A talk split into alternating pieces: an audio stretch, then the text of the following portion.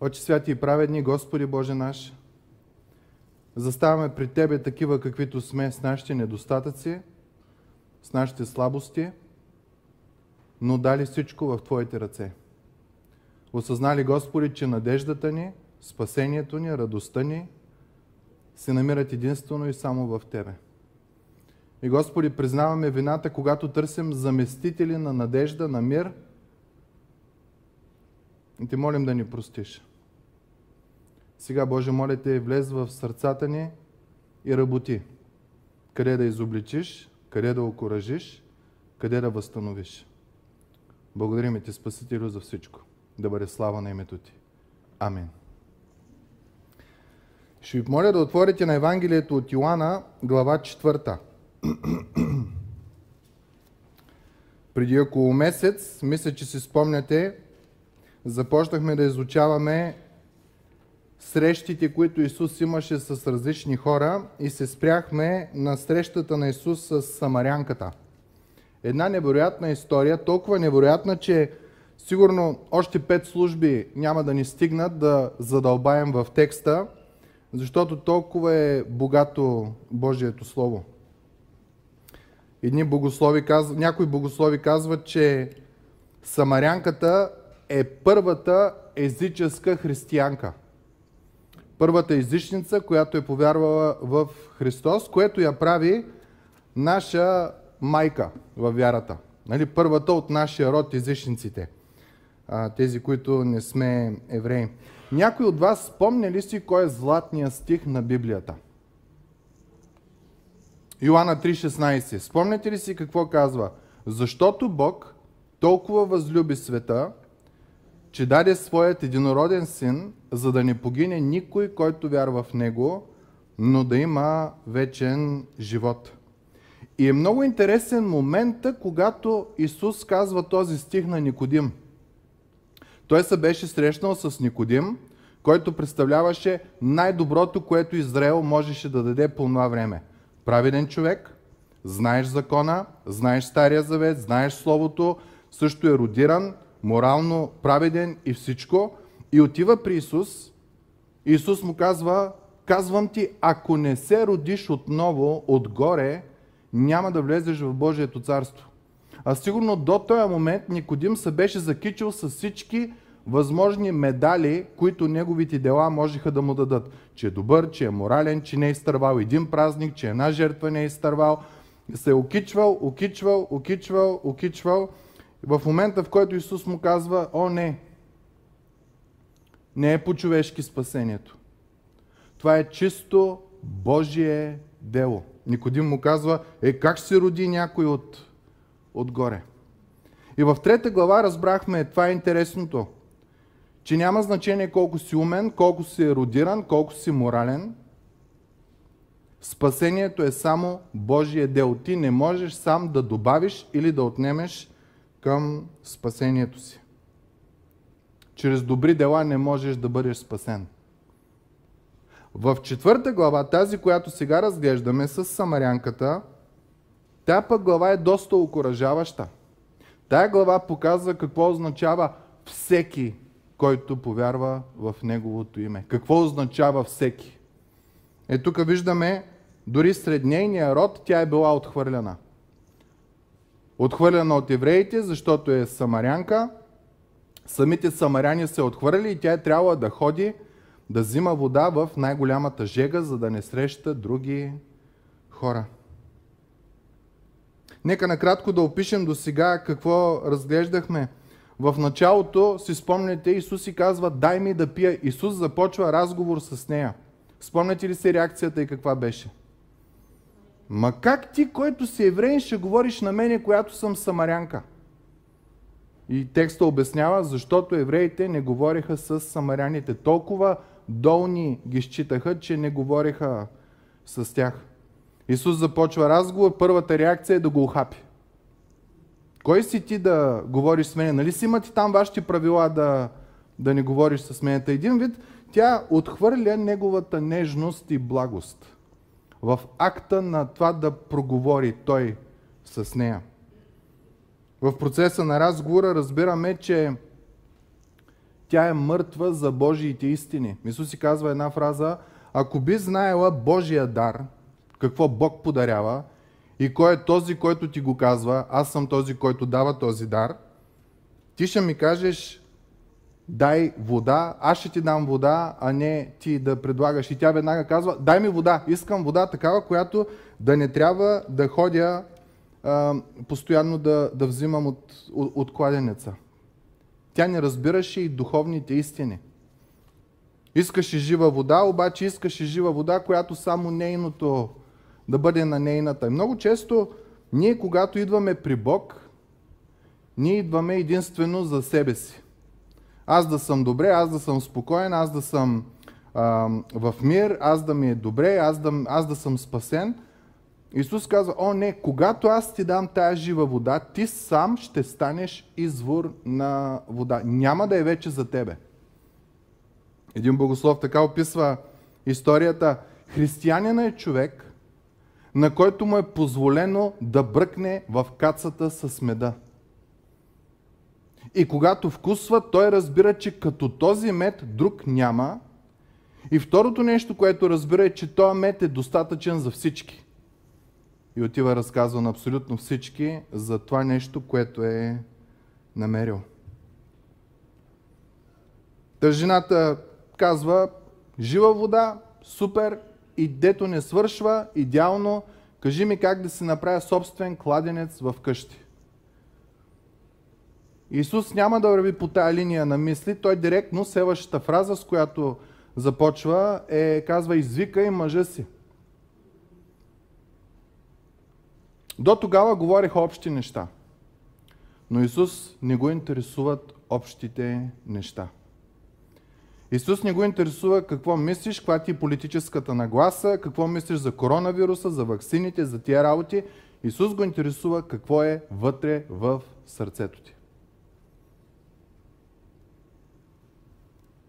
И между другото, той знае всичките ни керливи ризи. Дори тия, които ние сме се забравили, че, че ги имаме. Исус си каза, иди извикай мъжа си и елате тук. Тя казва, ами аз мъж нямам. До тогава по цели изречения изрежда, спори, изрежда, спори, но Исус вече той е дошъл за твоята и за моята душа. Той не е дошъл да промени само начина ни на мислене, да промени други неща. Той идва да промени сърцето ни и директно влиза в гнилотата на нашия живот. В частта, която ние или накара да се чувстваме недостойни пред Бог, или накара да се крием в това, защото знаем, че е гряха, ма намираме някаква отеха в нея.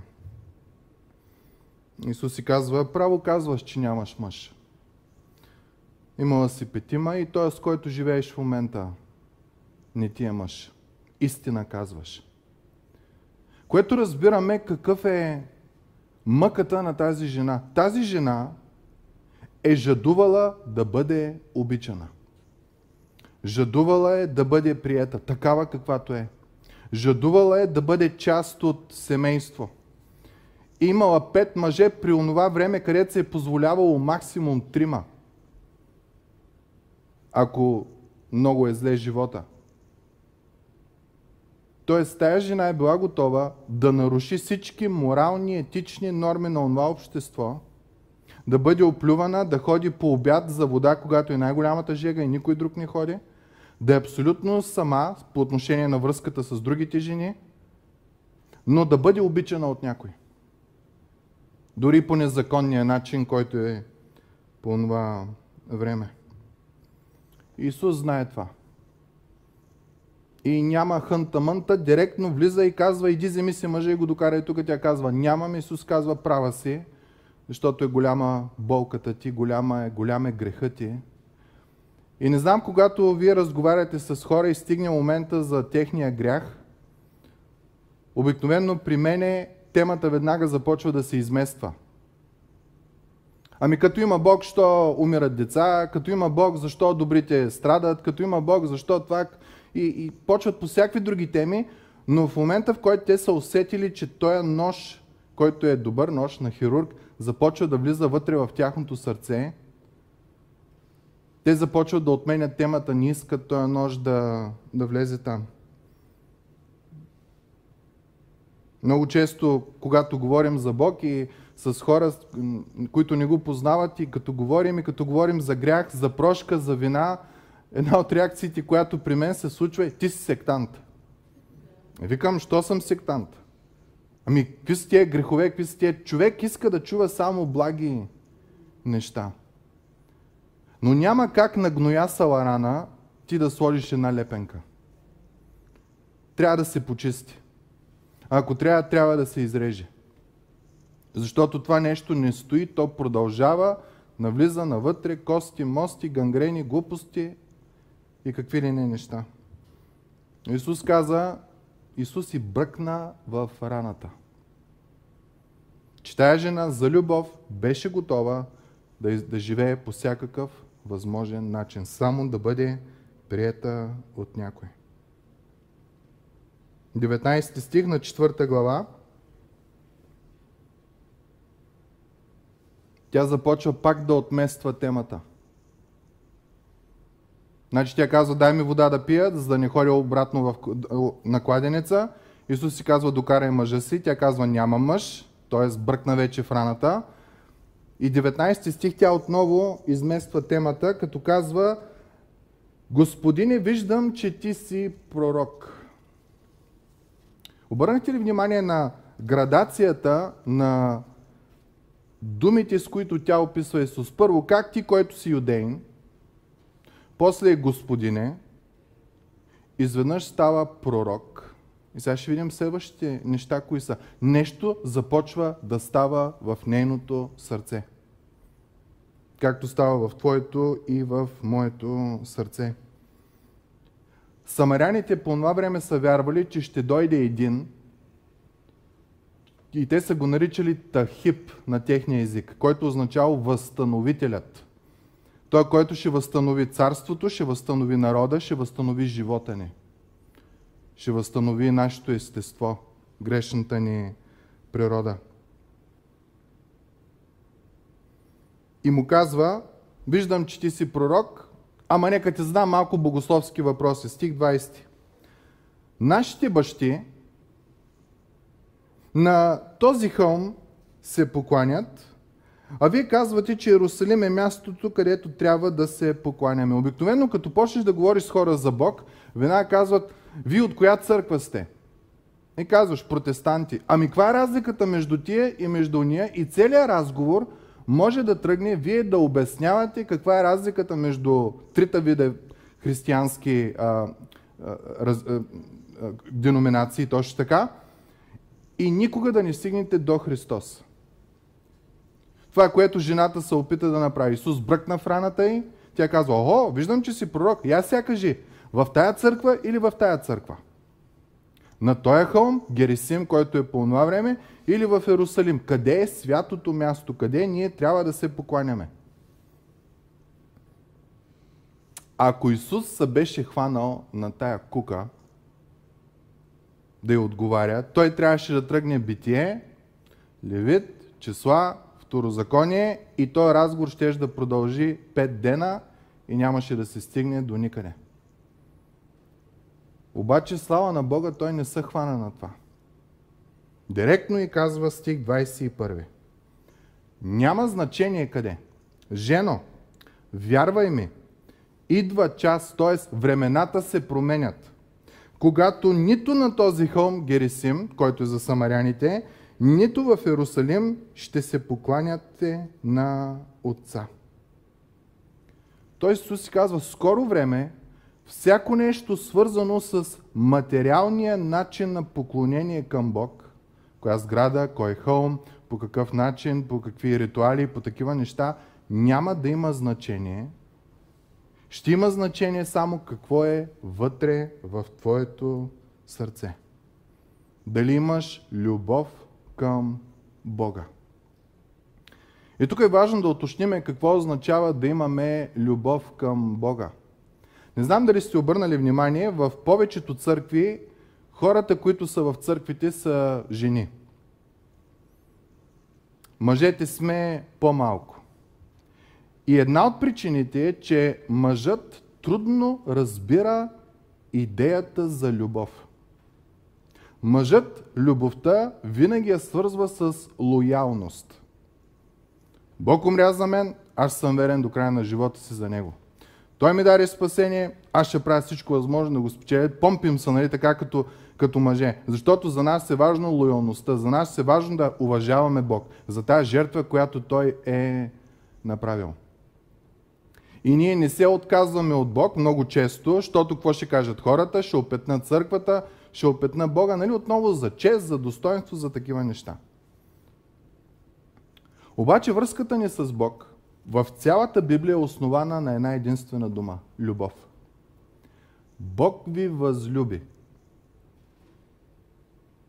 Вие обичате мене, защото аз първо вас възлюбих. Тоест има нужда от любов. И тук мъжете трябва да се причупим. Прост пример мога да ви дам. Защо един мъж не изневерява на жена си? Не защото какво ще кажат другите, не защото ще лепна петно на семейството си, не защото а, така не трябва, а защото като нея друга няма. Тя е всичко за него. Той не си мисли да си отклани ума, той постоянно открива нови и нови прекрасни неща в нея, които да показват колко е невероятна. Връзката ни с Бог, мили приятели, е основана на такова взаимоотношение. Библията казва, ние сме венчани за Бог. Тоест, връзката ни с Бог не е основана на уважение, не е основана на Той умря за мен и аз съм верен до края на живота си. Връзката ни е основана на интимна, близка връзка с Господа която става чрез четене на Словото, защото ако не четеш Неговото Слово, ти няма как да знаеш за Него. Когато сте били влюбени, сигурно сте си пращали писма, сега пращате смс съобщения и такива неща. Аз спомням с моята съпруга, ние през ден, през два, по 4-5 страници писма и аз спомням как съм препрочитал, препрочитал, препрочитал. Все едно тя е до мене. Божието Слово има същата функция. Ние знаем, че то е живо Слово. То е много повече от писмото на моята съпруга към мене. Това е писмото на този, който ме е възлюбил до смърт. Буквално. И е дал живота си за мене. Това е силата на, на вярата. Исус казва, няма вече да гледаш на кой хълм, няма да гледаш какви ритуали, няма да гледаш такива неща. Ще дойде момент, когато Господ иска от цяло сърце и от дух да го следват. Да имаш любов към Господа. И това е много важно да го, да го осъзнаем. В Стария Завет законът е имал една единствена цел. Да бъде като помощни колелета, както на едно колело, едно дете, което започвате първа да кара колело, на колелото се слагат помощни колелета. Нали знаете за какво говоря? И целта е, докато детето се научи да кара колелото, тия колела да му помагат да не пада, да не излиза извън, извън релсите. Закона в Стария Завет е бил поставен с тая цел. Бил е временен и имал смисъла само да държи народа Израел да не излезе извън баланс в своя живот. До момента, в който колелата се махат и идва Христос, който изпълнява целия закон. Проблема, който има Израел е, че той е започнал да приравнява връзката си с Бог с изпълняването на всички материални неща. Кои традиции, на кой хълм, по какъв начин, по какво такова.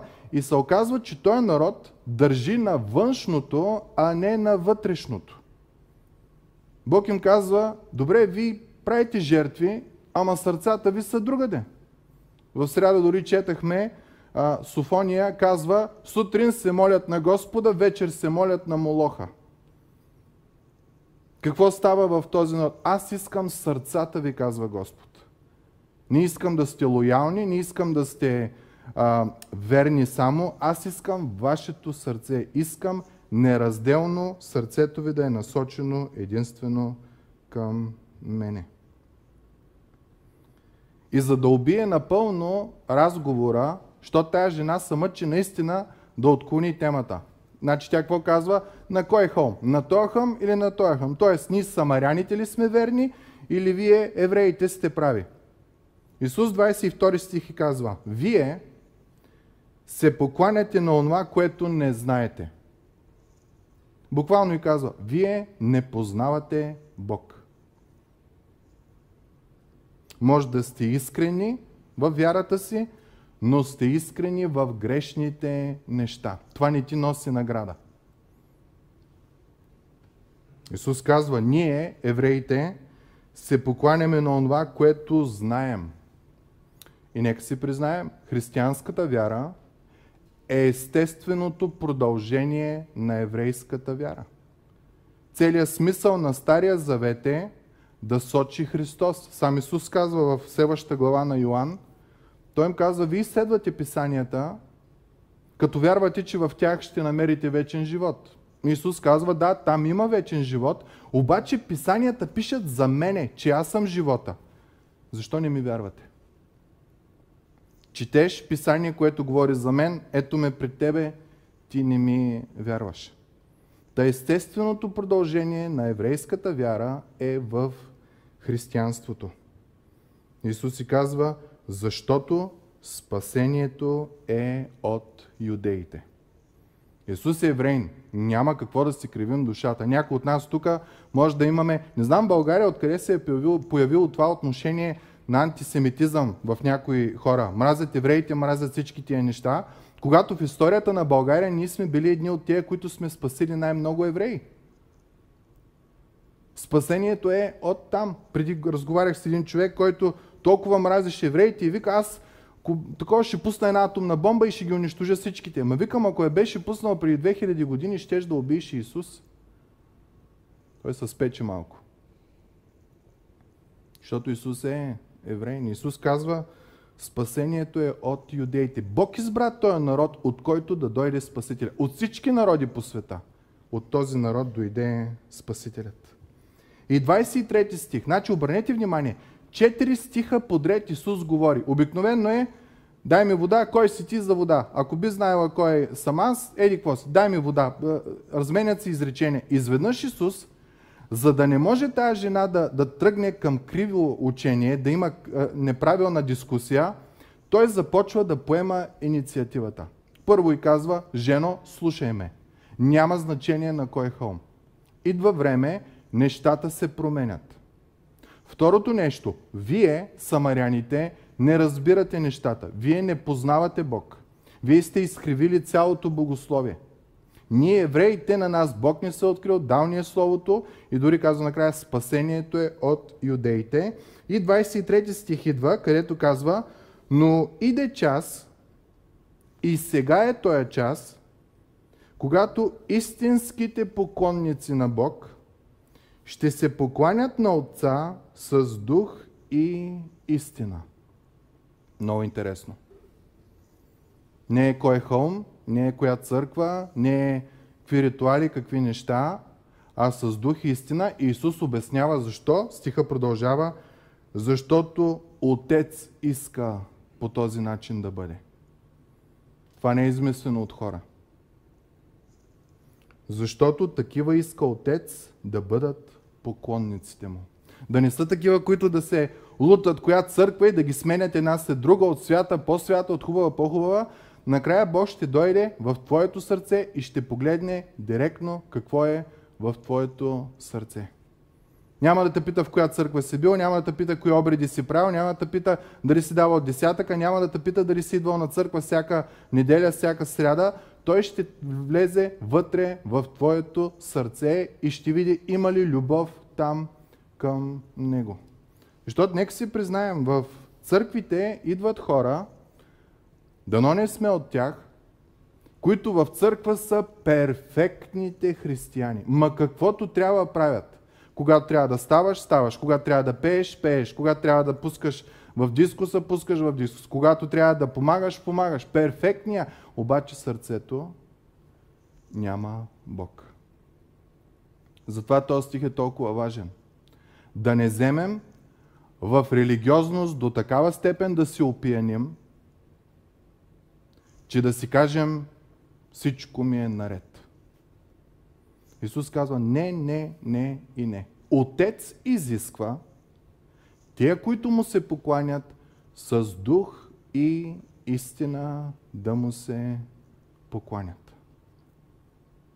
Това е истинският християнин. Това е човек, който ще го забележите отдалече, защото този човек е разбрал две неща. Първото е, че е грешен, ама много грешен, и Бог е показал милост към него.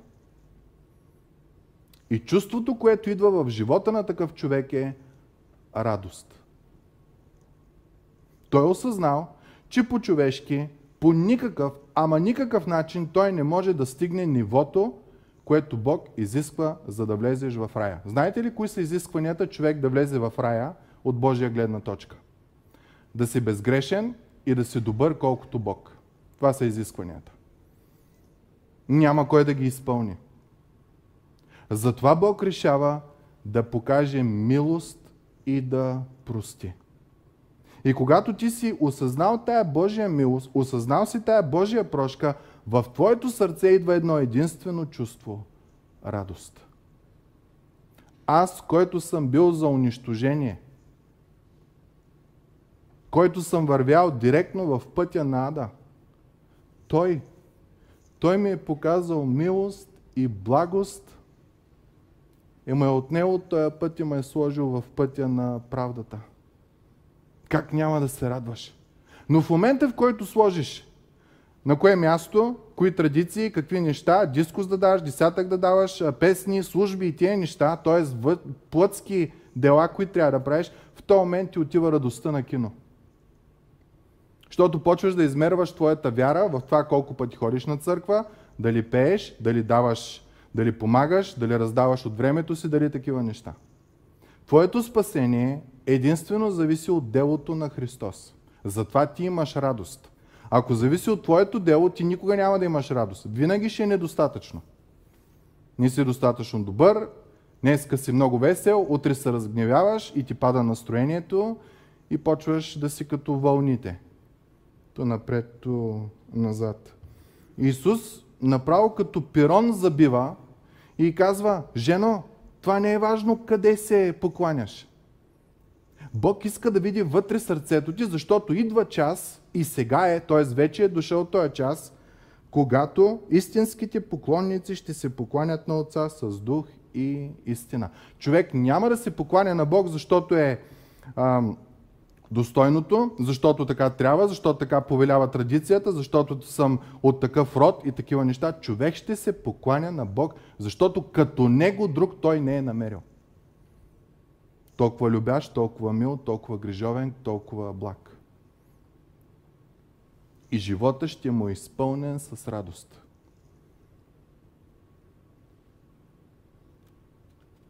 В Стария Завет Бог дори е обещал, че търси сърцето и духа на човека, а не толкова ритуалите и традициите. Искам да ви прочита няколко стиха. Чуйте Давид в Псалом 51.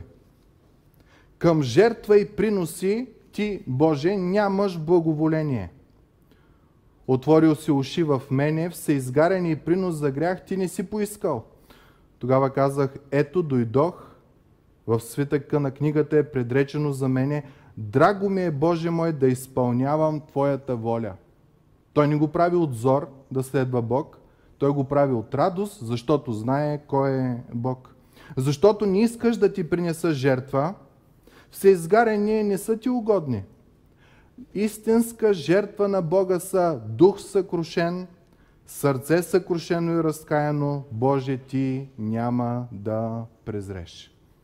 Давид още в Стария Завет Господ му открива, че не са важни ритуалите, не са важни традициите. Ти можеш да ги правиш, но ако сърцето ти е празно, ако не е съкрушено, ако духа не е съкрушен, ако не си разкаян, нямат никакъв смисъл.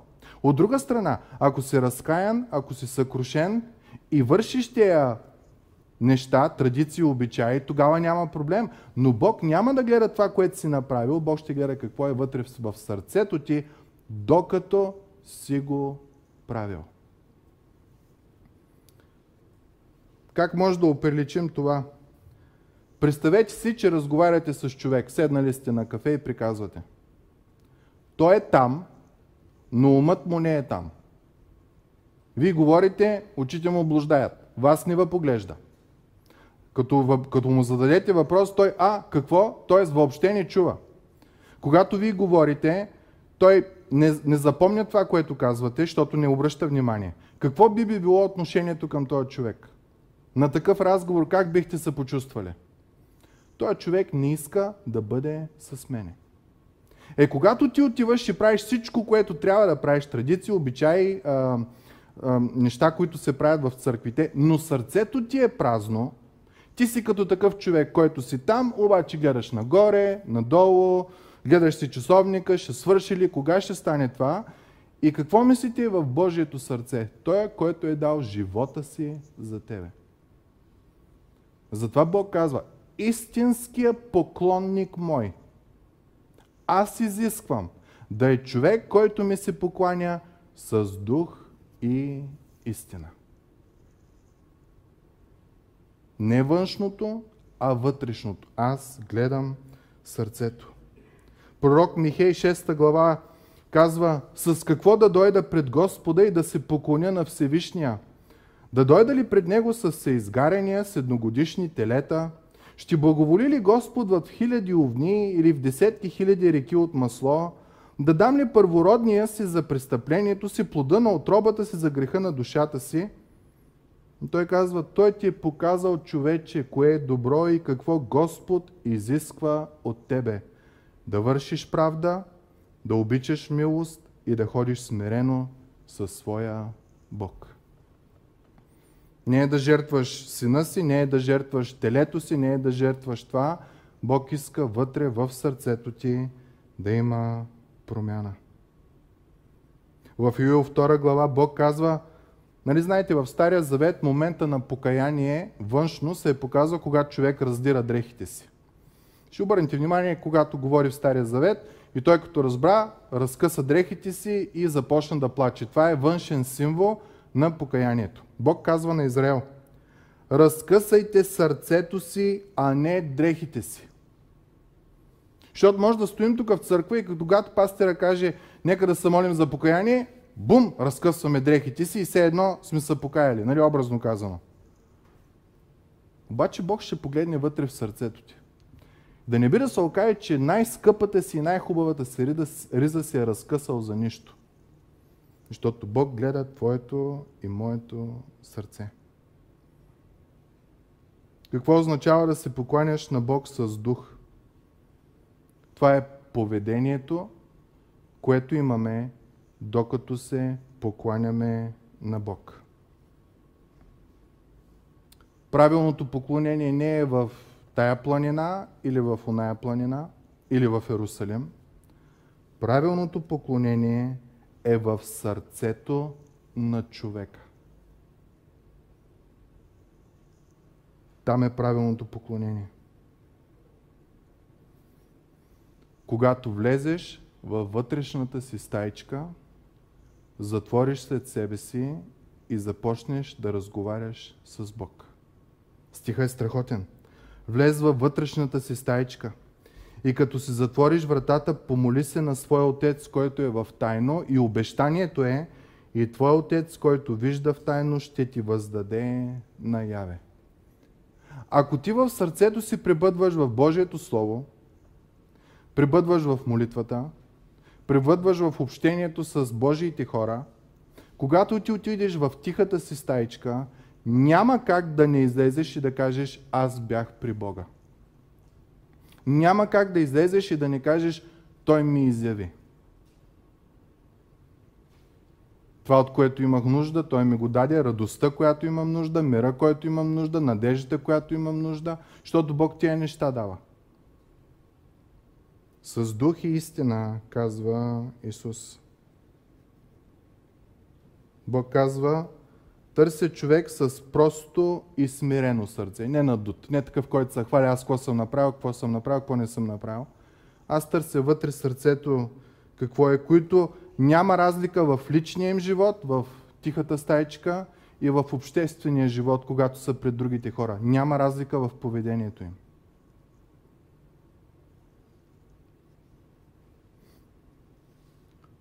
Веднъж бях на едно събиране и там човека се беше разлютил. В един дом бях. Човек се беше разлютил и не обърна внимание, че аз бях влязал. И крещи, вика, крещи, вика на жена си, крещи, вика, аз влизам и той, а, пастире, здравей! Е, Бог не иска такова. Бог иска каквото е на тайно, такова да бъде и на, и наяве. Това означава с дух и истина да следваш Господа.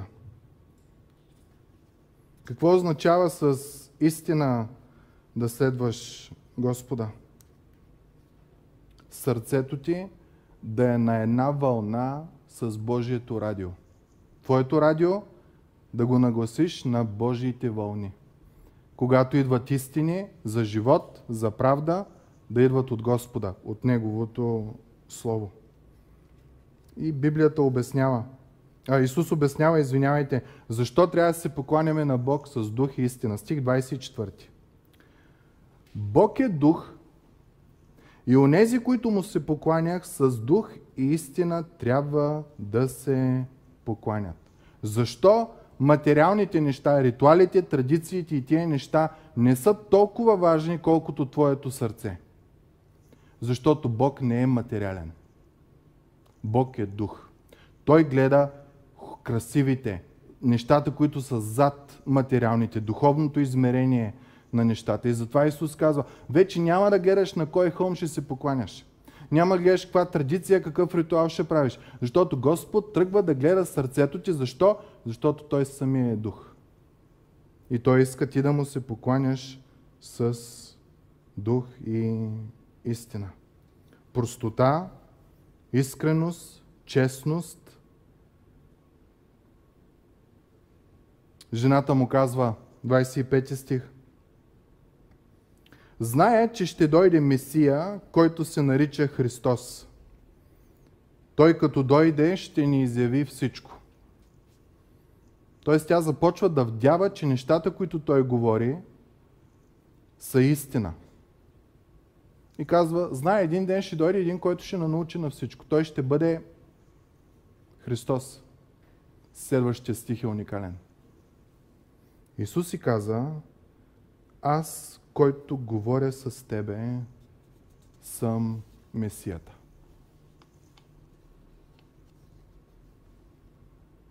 Значи тя казва, знам, че ще дойде Месията, който ще ни открие всичко, ще възстанови всичко, ще оправи всичко. И изведнъж той, с който до сега говори, който се мъчи да го оплита в богословски и такива неща, изведнъж той казва, аз съм този. Каква би била вашата реакция? Ако сте на мястото на самарянката. Когато разбереш, че той, с който говориш, той е този, който си цяка, чакал цял живот, купнял си поколение след поколение, купнял за един, който ще оправи всичко. 27 стих. Изведнъж ще кажеш, че камерата от Исус и Самарянката се измества. Идват неговите ученици това време дойдоха учениците му и се очудиха, че разговаря с жена. Но никой не го попита какво търсиш или защо разговаряш с нея. И отново камерата се връща обратно към Исус и Самарянката. И нещо става, което камерата не ни го показва.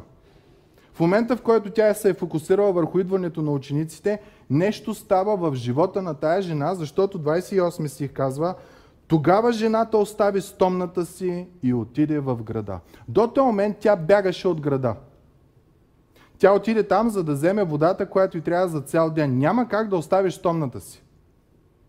Нещо е станало в нея. Какво е станало? Един богослов казва, тази жена вече не се интересуваше от физическото си благосъстояние. Тя осъзна че е възлюбена от Бог. Изведнъж в живота и всичко придоби смисъл. По-нататък тя ще опише. Ще каже, срещнах един, който знае всичко за мене. Да не би той да е Христос. Тя каза, срещнах един, който влезе дълбоко в моето сърце и видя гнилотата. Като никой друг не я знаеше. Да не би той да е той, който може да оправи гнилотата, който е възстановителят, който може да оправи моя живот. Може ли да ми прости? Може ли да даде радост? В момента, в който камерата отива на учениците и пак се връща, нещо става в сърцето на жената. Не знаем какъв е изгледа на лицето, не знаем какво става вътре в сърцето й, но ние виждаме нейните дела. Спомняте ли си Исус какво беше казал? Който пие от тая вода, какво ще стане с него? Водата, която аз давам, е жива вода. И който пие от тая вода, няма да ожаднее до века и продължава, но водата, която ще му дам, ще стане в него извор на вода, която извира за вечен живот. Какво осъзнаваме? Жаждата в живота на тая жена от обич, от прошка, от приемане беше отолена в Исус Христос. И какво прави тя?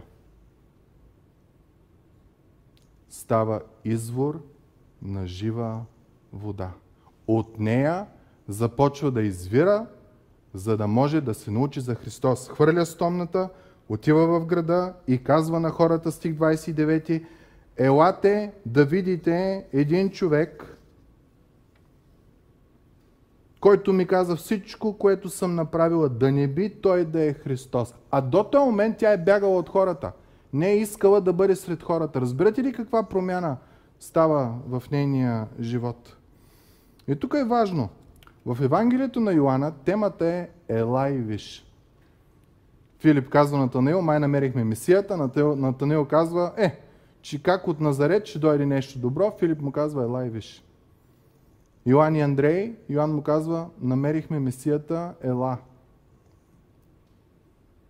Тая жена отива при хората и казва, елате и вижте да не би този да е този, който очакваме. За да видиш Христос, трябва да отидеш при Него. Ела и виж. Историята завършва по един уникален начин, с който самите хора и казват. 39 стих. И много самаряни, значи тя отива им каза, елате да видите, хората отиват. И много самаряни от този град повярваха в него поради думите на жената, която свидетелстваше. Значи това е нейният извор. Тя започва да не спира да говори за Христос. И така, стих 40. Когато самаряните дойдоха при него, го помолиха да остане при тях и той остана там два дни. И още повече повярваха поради неговото учение. И чуйте какви думи казват на жената. Ние вече вярваме не заради това, което ти ни каза, понеже сами чухме и знаем, че Той е наистина Спасителят на света. И тук искам да обърна внимание и завършвам с една опасност. Нашата вяра може да е основана на вярата на друг човек. В началото те повярваха на думите, зарадваха се, отидаха при него. Но и казаха, нашата вяра от тук нататъка не е заради това, което ти ми говориш, а че аз съм имал лична среща с Христос. Ела и виж. Много често твоята и моята вяра, не знам по какъв начин, може би едно от оръжията на Сатана, е основана на вярата на татко, на майка, на баба, на пастиря, на някой други, когато те ни говорят за Бог, ние се възхищаваме, ама ние не можем да го изпитаме. Той ни говори за връзка с Бог, за радост с Господа, с надежда в Господа. Ние да, да, да, кефим се, защото тия думи са хубави. Обаче като се тръгнат, държи 2-3 дена влага, ама не е, защото ние сме опитали, че Господ е благ, а защото някой не е напомпил, че Господ е, е благ. И това е много важно в тази история. Те идват и казват, ние вярваме не само защото ни казват. Това беше началото. Ние вярваме, защото имахме среща с Него. Много е важно това. Твоята и моята вяра не е основана на вярата на някой друг. Твоята и моята вяра е основана на връзката с Бог. Много често има хора, които казват, а, ами аз като видях там църквата, какви работи правят, повече не искам да ходя на църква. Това е човек, на който вярата зависи от вярата на свещеника, на пастира или който е там. Когато ти сам имаш връзка с Бог, когато сам ти имаш среща с Бог, тия работи не могат да те съборят.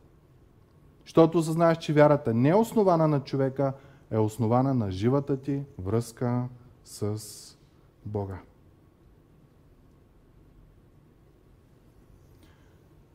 Възможно ли е днес ти да си самарянката?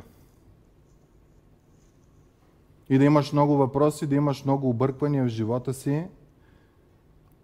И днес Исус да се е срещнал с тебе, да иска да говори с тебе, да иска да ти прости, да иска да ти даде, да ти очисти, да отоли жаждата ти в живота. И не само това, ами ти сам да станеш извор на живота. Но ти ставаш извор на живот, когато се напиеш от водата, която Исус дава. Не която пастира дава, не която свещеника дава, а от тази, която само Исус дава. Що трябва да дойдеш и да го видиш. И да имаш тази жива връзка с Него. Това е смисъла.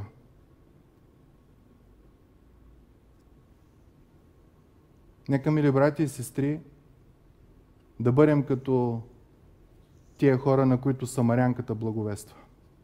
Аз вярвам в Бог не защото само ми се каза от пастира, от свещеника или някой ми благовества, а защото аз опитах, че Господ е жив, че Господ е благ, че Господ говори, че Господ помага, че Господ е жив в моя живот. Защото Бог търси хора, които се покланят с дух и истина. Не защото някой друг само им е казал. И искам да знаете, че ако приемете Исус, по-хубаво нещо във вашия живот няма да дойде. Някои от нас сме били на църква с години, ама вътре Исус не е влязал. Вършили сме правилното, изпълнявали сме каквото се изисква, правили сме тия неща, но вътре връзката с Исус е куха. Няма я. Нека това да бъде момент, когато ще си кажем, абе какво правя аз тук само да, да изпълнявам каквото трябва. Аз трябва да търся Христа. И когато това нещо стане, мили приятели, става най-прекрасното.